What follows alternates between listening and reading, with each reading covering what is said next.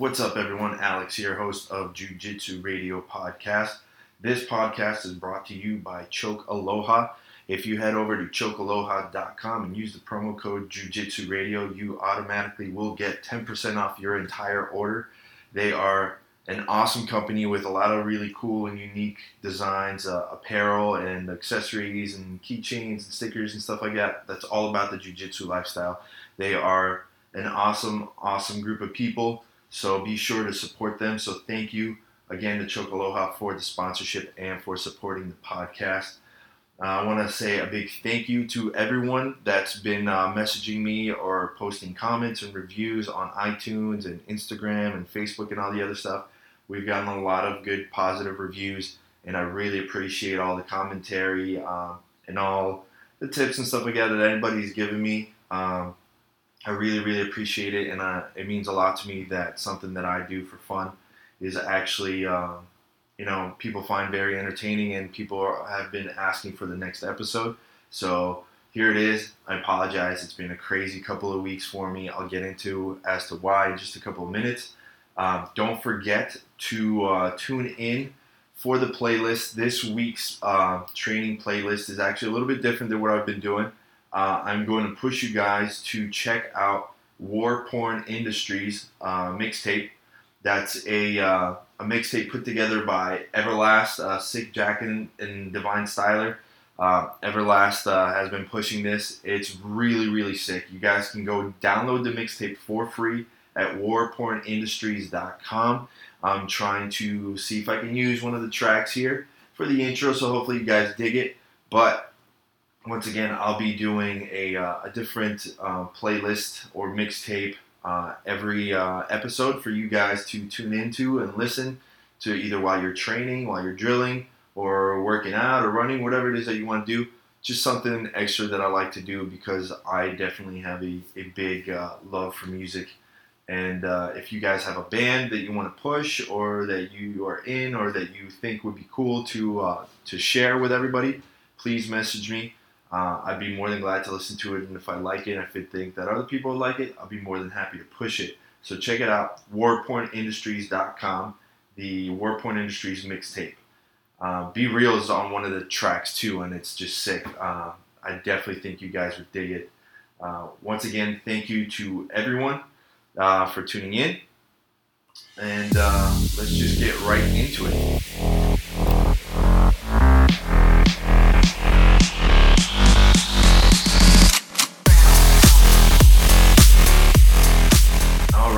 Welcome to the Jiu Jitsu Radio podcast. This is uh, episode three.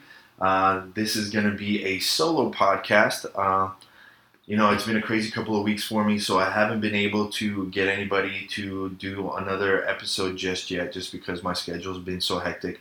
But I do have a couple of episodes lined up that you guys are really going to dig. In the meantime, just to kind of give you an idea how crazy my past few weeks have been um, I do a lot of MMA photography and jiu-jitsu photography and videos and stuff like that. Um, so I work with a lot of the uh, the local uh, MMA organizations uh, that put on events. One of the bigger ones is Titan FC, and we had Titan FC 44, which was super crazy. There was a great build up to it. It was a champion versus champion fight card. Uh, Jose Shorty Torres fought Farkhad Sharipov to become the first time double uh, weight class champion for Titan FC. Um, that was an amazing fight. If you guys have Fight Pass, go check it out. The whole card is up there. You know, congratulations to, to Shorty on the win. Um, I feel bad because I'm friends with both Shorty and Sharipov. Sharipov, I think, definitely got a little bit uh, on the edge of what he should have won, but you know, it's that's just my opinion. Fuck, do I know? Um, but I think it was an awesome fight either way. Um, so hopefully you guys check it out, see if you uh, if you dig it. And uh, another fight that was awesome on there was uh, Demarcus Jackson, good friend of mine, won his fight in just over a minute with an insane uppercut knockout. Again, go check it out on uh, UFC Fight Pass. It was great. If you guys want to check out the photos that I took at the event at the at Fight Night, go to the Titan FC Facebook page. All the photos are up there. You can also check out the Instagram page. Uh, every once in a while, we keep on putting more and more of the photos up. But if you want to check out the whole card, go check it out on the Titan FC Facebook page. Uh, I also worked on the uh, XFN fight um, on XFN 15, I think it was, uh, up in Palm Beach. I did XFN 14. I haven't done any of the XFN fights in a while, but uh, Daniel K puts on this card. Uh, it's an amazing organization, and the next one that's coming up is actually pretty cool too because uh, it's going to be a, a championship kind of tournament card where the winner of this uh, of the last fight is going to win a Titan FC contract, which is huge. There's uh, there's not that many, if any, uh, amateur organization that has that up as a prize for a win, as far as I know. So, shout out to Daniel K at XFN for for really you know doing something different, not just putting on the regular you know piece of crap shows that you go to some redneck bar to watch a bunch of like fat fucks beat each other up after you know only being at the gym for two months. He puts on a legit quality show, um, and I think he streams a lot of the cards. So just follow XFN on Facebook and Instagram. I think you guys will dig it. So I had to work on those cards again. Those photos are up on XFN as well. Um, another cool thing um, that I, have been working on the past uh, couple of months. Uh, one of my friends and clients, uh, Volkan Oezdemir for uh, the UFC, uh, fought uh, Misha Cirkunov and cemented his spot at the number five in the light heavyweight division. Defeated Misha in 28 seconds with a great just pivot right hook to the side of the dome. Uh, so congratulations to Volkan. Um, so I've been working with Volkan on doing a lot of his video stuff. Uh, if you go to his YouTube channel, you'll see it. Uh, do a lot of his photos too. So congratulations to Volkan. Also, I got to work with Linton Vassell from uh, excuse me, from uh, Bellator, who won his fight and now is in title contention, which he technically should have been on along anyway. So congratulations to Linton and also happy birthday. Um, really happy that I get to work with guys that are just at the top of their game and at the top of the uh, the sport in general. So please, guys, make sure you give them a follow. Um, back to the XFN fights. It's pretty crazy because in the XFN fights, there was a couple of quick stoppages because of injury. It wasn't even knockouts or anything like that. Uh, one of the guys, um, people thought that he was about to have a heart attack. He just screamed and it stopped. And this fight was actually uh, rescheduled from XFN 14 because of just uh, medical stoppage. So hopefully, uh, I forget the guy's name off the top of my head, but hopefully he's doing all right and he's healing up. I think it was probably a rib. But I believe the fight right after that, another guy got injured he was about to win. He had a guillotine, rolled into the mount. So he had the mounted guillotine. And um, I don't know, out of nowhere, he just screamed and he tore out his own shoulder, popped out his own shoulder. He was just holding onto the guillotine so hard and cranking on it so hard that he hurt himself more than his opponent.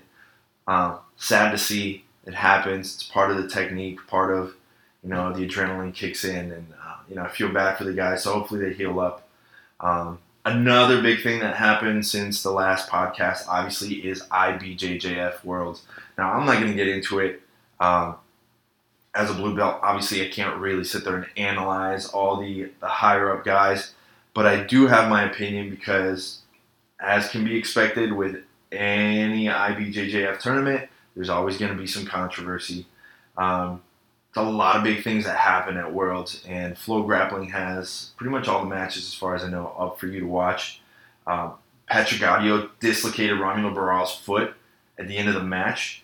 Um, far be it for me to criticize any black belt, especially someone like uh, like Romulo, but you know it was at the end of the match. He could have tapped, um, but what can you do? You know, he just ended up hurting uh, his own foot all, and it wasn't even the finals. If it was the finals, I'd understand it a little better.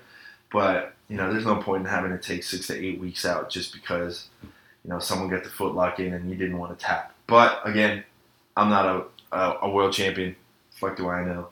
Um, another cool thing, Buchecha achieves uh, ten world titles, five in the in a weighted class, five in an open weight, and the only other person to do that is Roger Gracie. And coincidentally enough, Roger and Buchecha are going to be in a super fight on July 23rd at the Gracie Pro. So, you know, I've I was fortunate enough to meet Buchecha a couple years ago in Brazil at uh, UFC Sao Paulo. That's a whole different story how we got to meet, but a super nice guy. Um, congratulations to him. Um, pretty cool that the award that they have now for open weight is that ring. Um, so congratulations to Buchecha. Uh, also, another awesome thing that happened is a good friend of mine, uh, Mikey Musumeci, defeats uh, Joao Miyao, becomes the first American in what ten years, um, and the fourth American overall to ever have won Worlds. The only other guys were BJ Penn, uh, Rafael Lovato, and Robert Drysdale. So not only is Mikey the the fourth ever, first in ten years, but he's also the youngest to win uh, worlds, the youngest American, I should say, to win the worlds. Um, so congratulations to Mikey. I've had the opportunity to train with him and learn from him um, for a while. The kid puts so much work, and for someone to not only be in college and be a world champion athlete, training two, three times a day, uh, I mean, you can't rival that work ethic. You just can't. And, you know, it takes a, very driven person to do that. Um, so, congratulations to Mikey. Congratulations to everybody else that competed. So, let's let's really dig into though what the biggest controversy really was at Worlds, and that is the bad refereeing. And coaches, some coaches getting preferential treatment. Um, you know, one thing that you always do have to consider when it becomes when it comes to IBJJF tournaments, or pretty much any jiu-jitsu tournament, really, is referees making mistakes. We're all humans. We make mistakes. You know, these guys don't make a lot of money. They they they put in their time. Uh, obviously, they have to follow the rules, seminars, and this, that, and the other. They make mistakes. However, there's certain mistakes that are just like you can't do. Like, look, I've been on the upside of a referee screwing up where I got points or I got, you know, I kind of got away with something I shouldn't have gotten away with. And I've also been on the bad side of it where I didn't get my points. I didn't give my advantages. I got, you know, warned for something or I got a penalty for something. It's like, mm, what the fuck are you talking about? Like, why am I all of a sudden not getting these points? So it's not so much as the bad refereeing as much as it is the inconsistencies.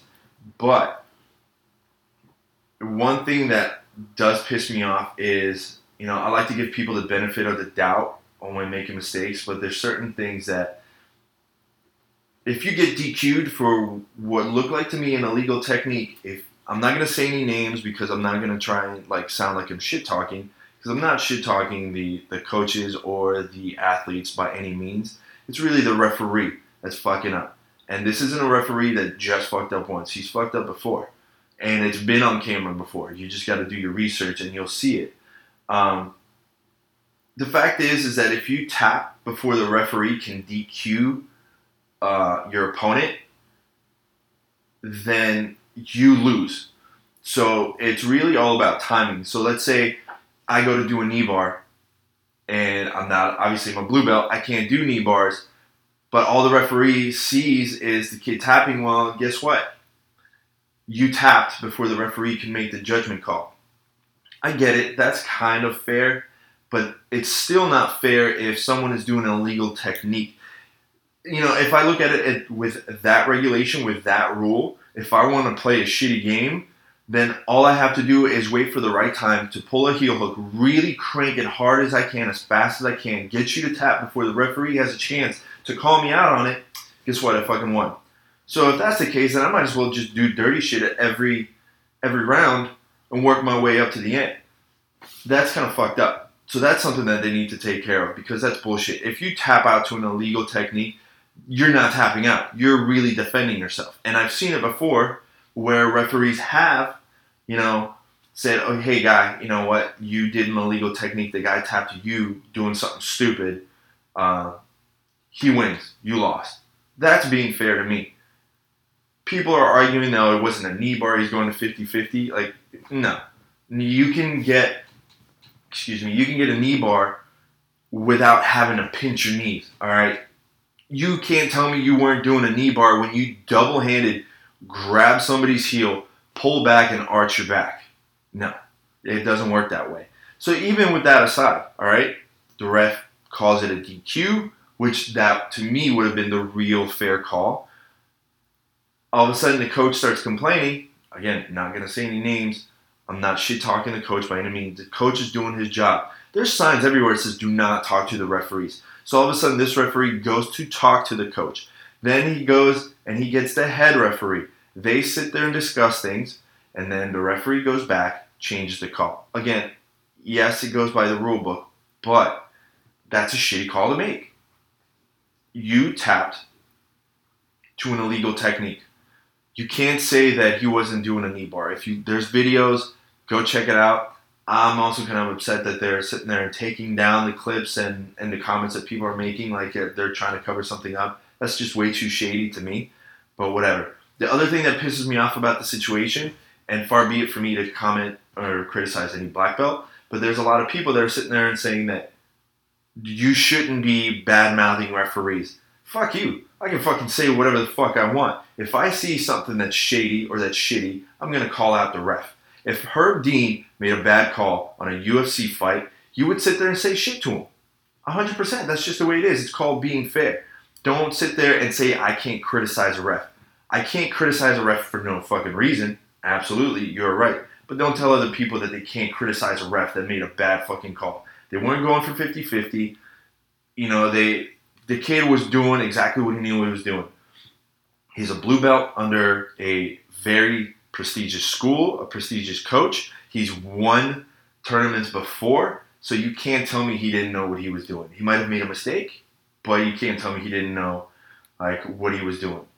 Um, you know, there was a uh, I think it was last year, there was a referee in Spain, somewhere in Europe, where he was refereeing a white belt match. White belt goes and he slams down his opponent, knocks him the fuck out and just doesn't even pay attention. He didn't even realize the kid was out for a while. It's like that's bad refereeing. Call that fucking guy out. That guy shouldn't be refereeing if he's not stopping people from getting hurt. Your job there is to yes call the points, but if you see something that's not going to end well, that's your fucking job. You got to protect the athletes because there's going to be dicks that are going to come out and do stupid shit.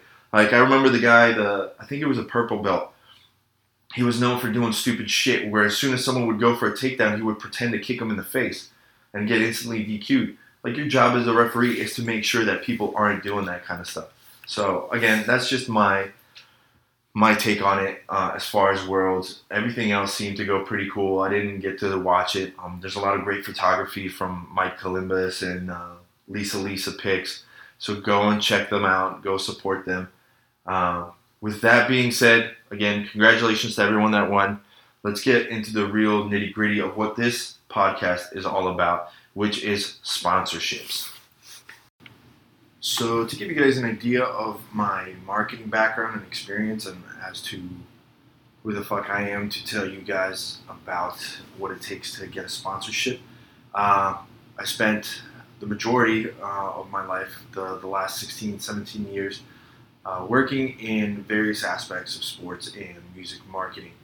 Um, I've worked with a lot of major artists doing everything from international uh, promotions, album promotions, going on tours, uh, recording albums, and working sponsorship deals in particular with uh, music artists and athletes. Um, the past few years, uh, specifically, I spent a lot of my time working with pro- professional MMA fighters, uh, jiu jitsu fighters, and other athletes uh, and working on their branding and marketing in general. So, needless to say, I am very well familiar with the intricacies of sponsorships from both the athlete side and a sponsor or business owner side. One of my biggest pet peeves when it comes to athletes, regardless of whatever sport that you uh, do or you compete in, is that a lot of people have a self entitled sense that something is owed to them. The closed mindedness of that approach uh, will hurt you in any business deal that you do. Um, the idea that you should get something or everything for nothing instantly leaves your would be sponsor with a bad taste in their mouth. Now, that doesn't mean that you should brush off or forget about the adversities and things you've had to do to overcome, uh, you know, challenges in your life to be able to compete and become a professional athlete. You should always, always demand what you're worth. However, you also need to be honest with yourself at what you are really worth. Not only that, but sometimes you even have to take to, into consideration maybe this company can't afford you just yet, but it might be a good business move in the long run because you know they're a brand new company or maybe they're going through a transition in the business where you know they're they're revamping their whole branding. They can't afford to pay you this much money just yet. You know, you're gonna have to take a step back and just bite your lip and and kind of take a step back from your ego and say, hey, you know, guys, I understand you can't pay me this much, but maybe you know we can work something out that we revisit the payment structure in a couple of months. Always, always keep a a mindfulness on the fact that a long-term deal um, can sometimes supersede the quick money grab. You might set yourself up better long term than you would say, okay, well, just give me this much money, and then you know, in a couple of months, I'll just bail out, whatever. Um, when you approach a business with the the mind that you guys need to pay me this much if you want to work with me, it instantly sets off red flags with a sponsor. Especially if you haven't done anything in your career worth writing home about. You know, if you're a fucking nobody, there's no reason why someone's even going to consider giving you what you demand. Um, if you don't have the clout um, in the culture, no one's going to sit there and be like, you know, maybe it is worth us paying this much money to to work with this person. A business, if you approach a business like that, any businessman or woman, they're automatically going to think, holy crap, if this person is already acting like this brat where they're just demanding stuff and they haven't even done anything for us yet, then it's probably better off that we do not work with this person. Um, be grateful at the opportunity that someone's giving you because everybody's fighting for a spot to take a sponsorship. And if you're going to be, you know, selfish and ignorant to the deal, then you know don't don't bitch and complain when you don't end up getting a sponsor. Um, you have to remember that you are a walking billboard. Let's just call it what it is. A sponsorship is nothing more than an athlete working for a business as their walking billboard. You are a physical manifestation of the feelings or experiences consumers could possibly achieve by purchasing this product. Your face, who you are, and what you do. When you put your name up to that or your face up to that and you hold that product or whatever it is that the sponsor is telling you to push, you're giving people the sense that, hey, I can relate to that guy. And if that's what he uses, that's what I should use. Or I relate to that girl. She's very happy. She's positive, and she uses that product. Then maybe I'll be just as good as she is, or you know, maybe she's my idol. That's who I want to be like. So you have to be wary of that. Look at what happened with uh, with Tiger Woods when he screwed up the first time. Everybody took a step back. Jon Jones screwed up. All his sponsors just dropped him you know, Nike kind of stayed with Tiger, I believe. I can't remember, but look at what happened now. He got a he got stopped for the DUI. He's saying it was whatever uh, medication that he was on. But then you see that that arrest photo, and you're like, mm, maybe that's not someone that I want to model myself after, or maybe that's not someone that I want my kids looking at as a role model. So you have to remember, you are a physical personification of what someone's product could be. So if you're going to be a dick, no one's going to want to be, I want to be like that guy. So sponsors are very, very mindful of that. There are many facets of a sponsorship that most people do not take into consideration. The fact that most athletes cannot see things from a business owner's point of view is a huge mistake, which leads them to be perceived as ignorant uh, egotistical or just um, uneducated to the way business works. The more you know, the more tools you have to work business deals. Now, I can't guarantee that if you follow all the stuff that I say, that you're going to automatically get a sponsorship. uh, or have sponsors coming at you left, right, and center. But what I can say is that if you follow these next couple of steps and analyze your marketing and how you market yourself or how you do things um, via social media, you're definitely going to increase your chances of picking up a sponsorship. If not that, you're at least going to be able to, to really take these tools that are out there for you to use and and uh, maximize them to their potential for what it is that you're trying to achieve. Um, you have to remember that unfortunately we're at a point in time when it comes to athletic careers that you can't just specialize in one thing. You can't just be this awesome athlete.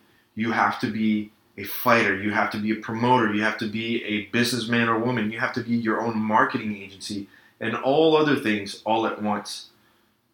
You don't have to be the best at all those other things, but you have to have a good, basic, and conceptual understanding at all the moving parts. The lingo, the trends, the the you know the new apps, the the new um, marketing tools or way to to advertise yourself. You have to be wary of that. So when you do get to a point that you start working on bigger deals with bigger companies or bigger organizations, and people come up to you and start throwing all these buzzwords at you, it's it's kind of like they're jingling keys in front of you. You're not gonna just sit there and be stuck in awe and just be yeah yeah oh that sounds awesome. They say they're gonna do this that and the other. No, you're gonna understand what they're talking about. You're gonna be educated, and then you're gonna be able to work the deal, saying okay, well I understand you guys want to give me this much. What are you guys going to do to to promote me in this route? Are you guys going to promote me in social media? What's your social media compared to my social media like followers and statistics and this that and the other? The more that you educate yourself on the way things really work, the better you are. then when you get to the point where you need to hire someone, you're going to be able to know, okay, this is what this person does. I understand what they do I may not know all the intricacies, but I know that they're good at it and they're not just bullshitting me because you and I both know that there's a lot of people out there, and I've worked with a lot of people like that who just like to throw buzzwords at you just to be like the sales pitch. And you, oh wow, this person sounds like they know what they're talking about. They're using all these buzz like buzzwords and and really like catchy words that I always hear people say. They're gonna know what they they're, they're talking about, and next thing you know, you get shafted. So with that being said, sit down, shut the fuck up, step back from your ego, just pay attention and take notes, and let's see where we go with this. So, very beginning, part one, before you even get close to emailing anybody about giving me a sponsorship, sit down and look at things from their point of view. Think you're contacting me saying, hey, I want you to sponsor me. Who the fuck are you? Who are you? I don't know you. As of right now, you're just someone emailing me asking me for money. You know, why should I care? What makes you any different than any other jiu-jitsu athlete or fighter or MMA fighter or competitor from any other sport? Who are you? I do not know you. So tell me who you are. Why should I, a business uh, owner who buys a patch for $10, suddenly that patch costs me 500 1000 $2,000 a month so you can wear it on your back. Like, why should I do that? Who are you to make me want to turn a $10 piece of cloth into a $1,000 a month investment? You have to be somebody important for me as a business owner to make that decision. Jiu-jitsu and MMA is growing at a you know a rapid pace and it's still a very small niche at the same time. So there is a lot of competition, and there are a lot of people that are doing the exact same thing. So what separates you from the hundreds of other people that are contacting me as a business owner on a daily basis, asking me to pay them so you can put my patch on your back and you're just going to show it to all your 500 something Instagram followers who are you? You need to establish who you are as an individual, as an athlete, and as a business. Because if you're going to ask someone for money or for some sort of compensation, you are now a business. So, who are you? Sit down and tell me who you are. What have you achieved? So you won a handful of local tournaments? Awesome, that's great. Let me hear some more. I want to see what you got. Like, let me see what the tournaments were. You competed in your first tournament as a white belt, and then you got fifth place. Mm, probably not going to waste my time talking to you. That's just on achievements alone. Don't expect to get something when you're a nobody. That's just the way it is. You know, yes, we see these white belts on Instagram, all of a sudden they're having sponsors and stuff like that. Most likely they're very pretty girls who are sitting there and just kind of modeling things.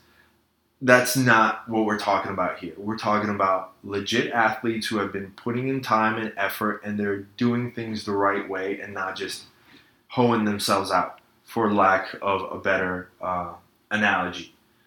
Now, just because you've won a couple of tournaments and you know you are creating a couple of uh, waves in the scene.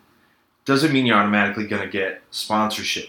However you do have to look at it on the long-term aspect of it. Uh, for example uh, there was a recent blog on alldaybjj.com where bear quintaga who is the owner of Shoyoroll talks about how he first saw Buchecha compete at brown belt in 2010. However, Bear didn't get a chance to work with Buchecha and sponsor him until last year.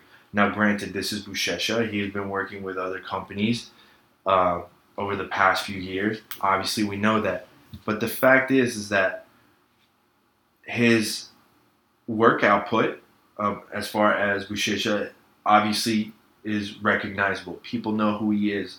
So the second that he was free for other people to work with him, the number one, if not you know the all-time number one jiu-jitsu company, um, automatically picked him up. So it's the same thing.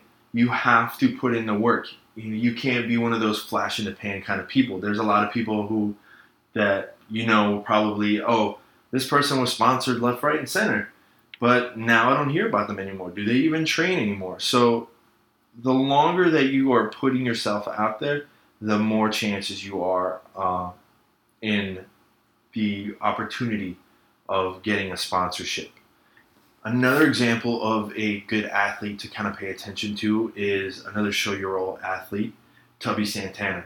Now, Tubby has been making moves in Jiu Jitsu for quite a long time. She's competed, she's won a lot of tournaments. However, she doesn't need to be doing all the big IBJJF tournaments all the time. She does a lot of the smaller tournaments too. And sure enough, she puts in the work, she makes the moves, she gets the attention. So you don't have to think like, damn, I got to go win world five times to, to get a sponsorship. Come on. Well, no, that's not the case. But if you put in the work and you're sitting there and constantly in people's faces and you're constantly winning things here or placing there, you're gonna get attention, and that's the attention that sponsors need to have from someone that they sponsor. If you're nobody, if no one ever sees you, no one's gonna care. Okay, so you're a top dog at your gym in the middle of, you know, backwoods Kentucky. Probably not gonna be as easy to get a sponsorship as someone's like, okay, well, you know, you're competing in all these random tournaments and you keep on placing first. Well, then of course I'm going to sit there and, and give you some money or give you some some gear to put on. Um, you don't have to compete though. That's the big key that people don't realize. You do not have to constantly be competing to give value to a sponsor. You could impact the jiu-jitsu community in other ways.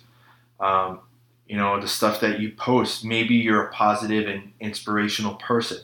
Um, take for for instance someone like James Foster, who's another Shoyoroll athlete. Not that I'm like pushing Shoyoroll all of a sudden, but he's just another example who is yes, he's competed in big tournaments. Yes, he's won some big tournaments.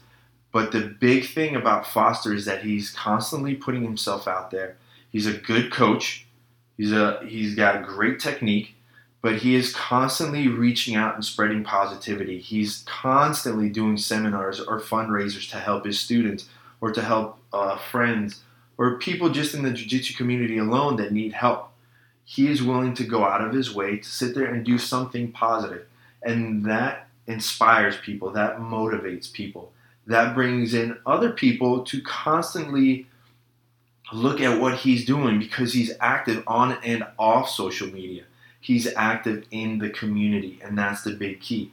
If you're asking to to be someone who advertises a product to a certain community and you're not active in that community, there's no reason why anyone's gonna sit there and give you their products to push. They're not gonna pay you. Who are you? You're you're reaching out to nobody. You're talking to the wind, and no one wants to sit there and waste money like that. So like I said, go look at Foster. Go look at see what he does. Um, the fact that he's active in the jiu-jitsu niche is another way of showing that you don't need to compete and you can brand yourself a certain way. And because he's branded himself, not that he's done it willingly or you know mindfully that like I'm just going to brand myself as this positive guy He's just a genuine positive guy, and that attracts people. That's also going to attract a sponsor that want to be associated with that kind of mindset. So be an active uh, participant in the community, whether it's MMA, whether it's jiu-jitsu, boxing, or kickboxing. Be active in the community, and you'll get your benefits, your rewards from it because people are going to come at you more and more saying, hey, you know, I noticed you're really active. I know that you see, you've seen what's happened. What do you think about such and such? Um, the more active you are and the more face you have in the community, the less of a uh, chance that a sponsor is going to say, Who the fuck are you? when you contact them asking for a sponsorship. So be wary of that. So now let's say, all right, you've established who you are, you established what you're about um, you know you're a positive person or you're a harsh competitor you you fight to the finish every time you always go for the submission all right cool i dig that. I dig what you're about. Now as a business owner i want you to tell me what target market are you able to give me access to? Like do you know who your fan base is? Is it more females than male? Is it more male than female? Is it about equal? What are the what's the age range of the people that are looking at your social media? Is it a lot of young kids 18 year olds or is it a lot of older people what is the engagement of your audience? Do a lot of people contact you or, or post comments on any time you make a social media post or anytime you post a video? Do you know those numbers? Because those are statistical numbers.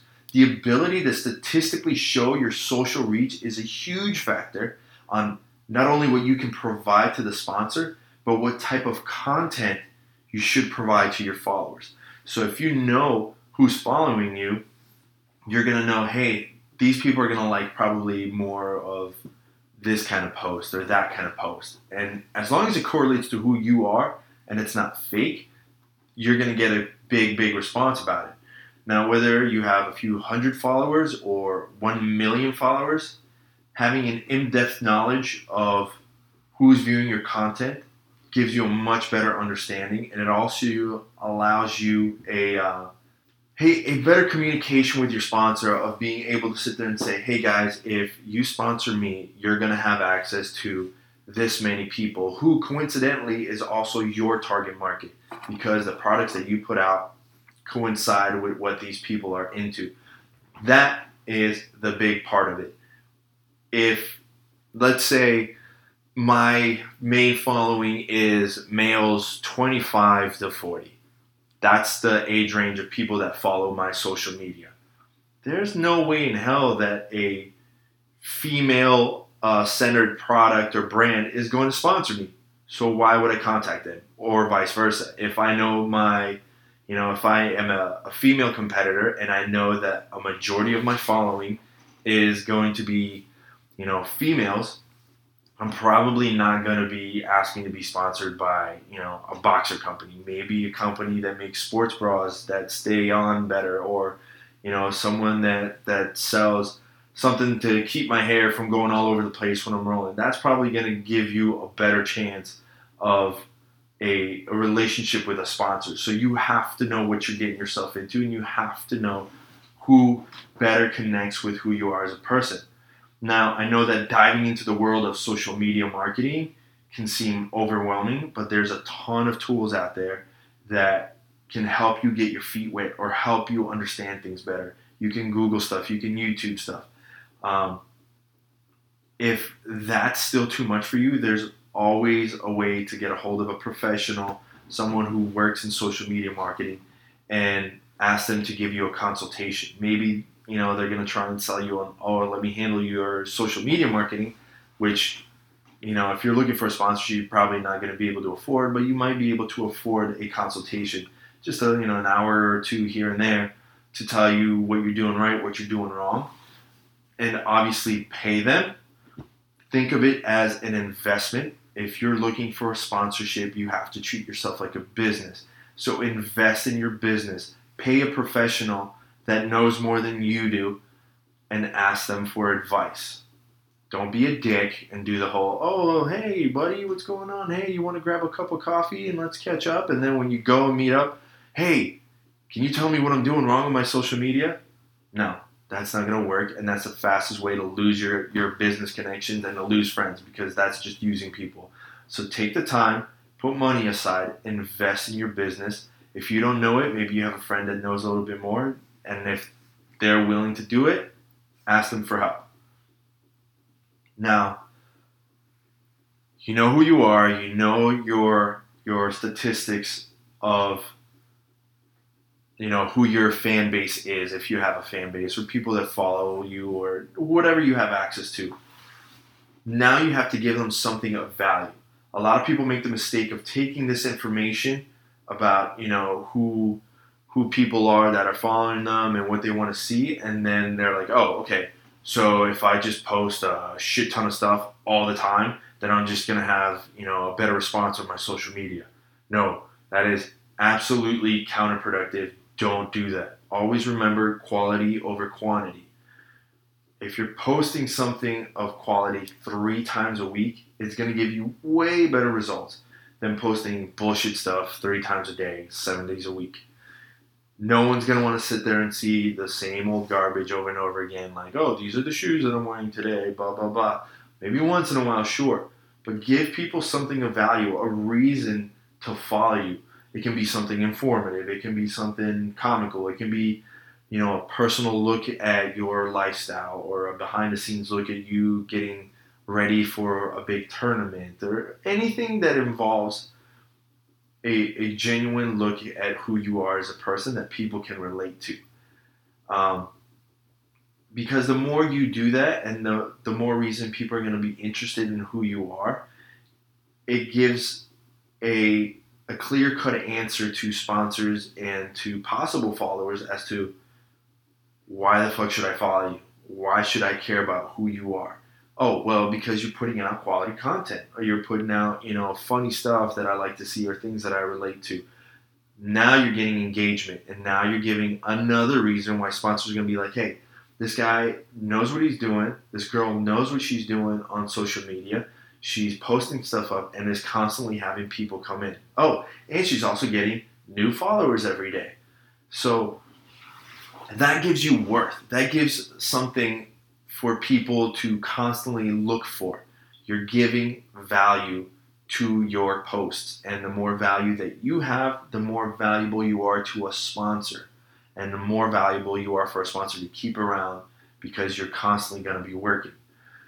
So just sit back and kind of analyze those couple of things and see where you lay as far as your social media. Are you properly showing people who you are? Are you really putting your name out there so it's constantly popping up? Um, are you doing anything worthwhile? Anything that gives people a reason to follow? Are you posting things that are valuable to people? Are you posting stuff that gives people a reason to come back and look at some more? start analyzing those things. I think you're going to see a huge, huge difference as to the responses you might get next time you reach out for a sponsor. Now, don't think that all this stuff can be fixed overnight. It cannot. It's something that does take time, take a couple of weeks, take a couple of months to really establish yourself and really be active. And then go back and start reaching out to sponsors. maybe go back and reach the sponsors that denied you before and say, you know, hey guys, uh, just wanted to follow up again and see if you uh, uh, changed your mind about maybe sponsoring me, this, that, and the other. I've had such a growth on my social media. I think you guys would want to like really be a part of all this. That's a huge part of it. Now, I'll give you a last couple of tips on the little things that you can do and don't do that is going to help you just bring your your marketing uh, around into a much more positive light and something that becomes more interesting for sponsors to to work with you on. Number one, I can't stand that people fucking do this, and it bothers the shit out of me, and I it just automatically makes you look like your biggest fucking idiot. But if you are an athlete trying to get sponsored, trying to make waves in the scene, whether it's jiu-jitsu, MMA, or whatever other sport, unlock your Instagram. How are you going to get new fans if they have no fucking clue what you post and who you are? It makes no fucking sense. And if you're posting stuff up that you don't want anybody to see, that's on you, bud. You need to sit there and clean up your fucking act because there's no point in being active on social media if you're not being social. It's in the name. Social media. You have to be open. You can't be private. There's no reason why someone's going to want to follow you or sponsor you rather if you don't give everybody access to it. Okay? So your Instagram account has 500 people, and then you wonder why, oh, well, you know, I should have like 10,000 people following me. Well, fuck face. Are you locked? Do people have a reason to follow you to begin with? No? Okay. Fix it. Unlock your Instagram. Get rid of all the shit that you don't want people to see. Stop posting stuff that you don't want people to see. It makes no fucking sense. And if you're posting stuff online, but then you don't want people to see it, it's just stupid. Next, don't buy fake likes. Don't fake it. You're going to feel like a fucking idiot when someone calls you out on it. I've had professional PR people tell me how they don't know shit about social media marketing, then admit to buying likes and follows, then have the nerve to tell their athletes that they are trending. So let me explain something to you guys real quick. If you have 80,000 followers, but your posts or tweets are only averaging like two to three likes or two to three retweets, or nobody's commenting on your posts, then you're full of shit and no one's going to believe you. You're not going to be authentic and someone's going to call you out on it. You've seen it on media tons of times. YouTube has cleaned people's likes and views tons of times because they end up buying fake ones. The last thing you want to be is called out for being fake because then you're just going to look like a fucking clown. Don't waste your money on that. If anything, go spend your money on other stuff that's going to help your marketing, but don't fake it till you make it. It doesn't work that well on social media. Next, when you're contacting a sponsor or a possible sponsor, don't copy paste your messages. This is no different than if you're going for a job interview or you're filling out a job application. Be sincere and work with the brands that you actually use or you feel that you can relate to. Because imagine if you do get a sponsorship and you actually have to use the product that the sponsor puts out, say like a protein shake, and now you have to drink this protein shake on the regular, and it turns out that this protein shakes give you the mud butts. Well, guess what, buddy? You're gonna have to take one for the team a lot, and you're gonna have to drink a lot of mud butt shakes. So work with the people that you want to work with. It's going to be more fun that way anyway. And then when they do send you stuff, you're going to be much more appreciative of it. You're not going to be like, oh, fuck, I just got a bunch of more protein bars, protein shakes, and I got to post this video. They're going to be super pissed off at me. Like, oh, better stock up on the toilet paper. Next, put in the work. Sponsors love athletes that go the extra mile. This makes you look more professional. Not only do you look more professional, but the more effort you put into it, the better you're going to get at understanding the business side of things, the marketing, the advertising, and how it works. If you're going to learn, you might as well be doing it with the house money. Do it with the sponsor's money. Don't do it with your money. It's going to be a lot more cost effective that way. So, not only that, but the fact that it makes you look more professional is attractive to other sponsors or would be sponsors.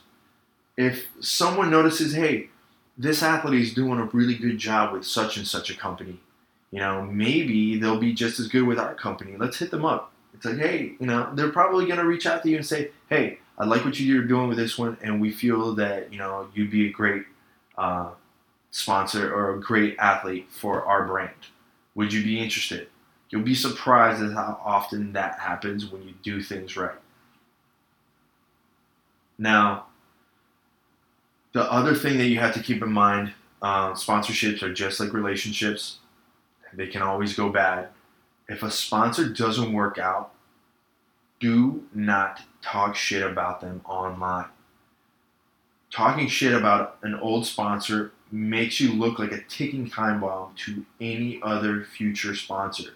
If you're having money disputes with a sponsor, they mistreated you in a really bad way, do what you can offline, right? Keep your issues in house and make sure to always keep records of every conversation in case something becomes a legal matter. It's not worth to make your stuff public, and a lot of people do that, and it makes no fucking sense to me. Look, if for whatever reason, let's say you've tried for the longest time to keep things just civil, and this company is not answering you, and you do have a big clout, then by all means, call them out. Let people know that, like, hey, you know, guys, be careful when you're working with this company. This is what they did to me. I got screwed over or scammed. I get it. You have to be wary of how you do it. Um, you know, having social clout is great, but you have to use it sparingly. You don't want to sit there and constantly be trying to throw people under the bus because it makes you look like a dick and it's going to keep sponsors um, away from you because they're going to be afraid. It's like, hey, you know, if we do the tiniest little thing wrong, or they might not like something that we ask them to do, they're going to flip out at us, and that becomes a whole PR nightmare. Um, also, be very careful if you do have large social clout that you don't send followers on a witch hunt. Um, you can get sued for libel and slander. If you don't know the difference between the two, get a fucking dictionary. Uh, making threats or telling people to attack someone else via social media can get you in a lot of shit. And it's happened to a lot of people the past couple of years. So don't be that person. All right. Be very careful at the power that you could possibly hold when you're doing something through social media. Um, learn the technology and apply it uh, using new social media trends Hashtags are a great tool, but they can also backfire if you don't know what you're doing. Two to three hashtags a post is pretty good. Um, five and more is kind of pushing it. I get it. Sometimes it's funny to put like bullshit tags. Okay, that's cool. Whatever. Go for it. But don't be the one person that's just constantly using the thousand hashtags. It's just it's just a pain in the ass. That's all. It doesn't really work out to your benefit in that way. Uh, next, splurge on a photo shoot once in a while. Save up your money, throw a couple of hundred bucks to a photographer, and get some photo shoots done the right way. Not everything has to be through the cell phone. You can do a lot with cell phone cameras now, but you know, don't hesitate to get a good photo shoot. They can work for you for a long time. And you can always edit them a little bit and reuse them, this, that, and the other. But it's again, this is your business that you're trying to do. Invest in it as a photographer, I can tell you a couple of things. Don't ask for the wrong images from a photographer. They are not going to give it to you, and most likely, you don't even have the equipment to edit the photos the same way that a professional photographer is going to do. Um, if you do come to that agreement, that's between you and the photographer. Everybody does things differently. I never ever give someone the raw images unless they pay out the ass for them, and after that, it's all on them. But that's just how I operate things. Uh, another thing, as far as photography is concerned, is if you retweet or regram or whatever a photo that somebody else took of you and you didn't pay for it, don't be a dick. Give them photo credit. All right. If you do that, you're gonna they're to be much more inclined to take more photos of you and post them up because they know, hey, this person's to repost my stuff and they're going to give me credit. So it's kind of you scratch my back, I'll scratch yours kind of thing. I can tell you that if there's an athlete that is constantly reposting my photos that I took of them and they don't give me the credit, chances are I am not going to be posting any photo of them anytime soon again. Or if I do post it, it's probably going to be a photo that makes them look like a shitty athlete, like they're getting their ass kicked every time they step on the mat. Not trying to be a dick here, but let's be honest. You know, help people out. Be a positive influence on the scene. If you like the photo that someone took of you, you know, you can even just write and say, hey, can I have this photo? Or I'd be willing to pay for this photo. Or are you cool if I just share this photo and just give you credit? Contact them. Photographers love having their stuff put out there. Obviously, you want to get paid, but there's always a way. Um, finally, and this, I cannot stress this part enough. This is the last tip I'm going to give you guys. When you're dealing with your career and your marketing and your branding, Nobody owes you shit. Listen to me. Nobody owes you a fucking thing. If you want it, you work for it. Unfortunately, most people think it's someone else's job to promote them. But if you want to take the time to market yourself, promote yourself, learn the proper ways of marketing and branding yourselves. Don't bitch and complain at the price tag of when you hire someone else to do it. And don't sit there and bitch of like, hey, why haven't you done anything for me? Unless you're paying someone for that, you have no room to bitch. It's your fucking career. It's your business. Your athletic career is your business. Do it right. But nobody owes you anything. The more you can approach people with that mindset of let's work together and let's see how we can help each other, the better off you're going to be. But if you're gonna make rounds and people are gonna know you as, oh, this is the dick that he thinks that everybody owes in the fucking world, you're probably gonna be the the broke uh, jiu-jitsu guy that's working at Starbucks and only getting a train once a day.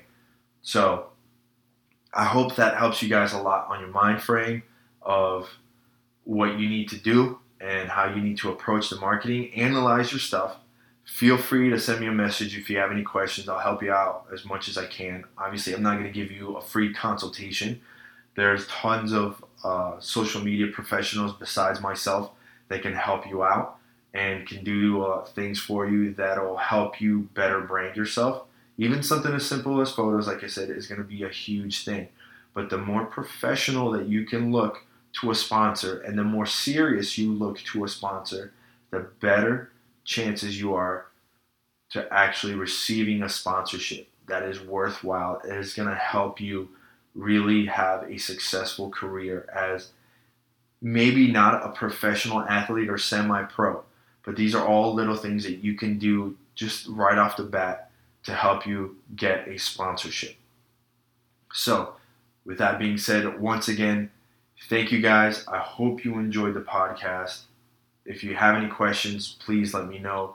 Please take the time to share this podcast with your friends, whether they're jiu-jitsu people or MMA people or uh, any other kind of athlete that you know would probably need help on what it takes to get a sponsorship. Please feel free to to share it with them. Don't forget to check out the playlist, uh, the War Porn Industries mixtape at warpornindustries.com uh, with Everlast and B-Real and a bunch of other guys. It's some pretty dope fucking hip hop. Uh, a little more old school than the stuff that you hear nowadays. I prefer this style anyway, but you know, not knocking anybody else's style of music. Awesome music to roll to. If you guys have any questions, always feel free to hit me up on Instagram. Follow Jiu Jitsu Radio on Instagram. Thank you guys for tuning in. Please be sure to subscribe to the YouTube channel, and I will catch you next podcast.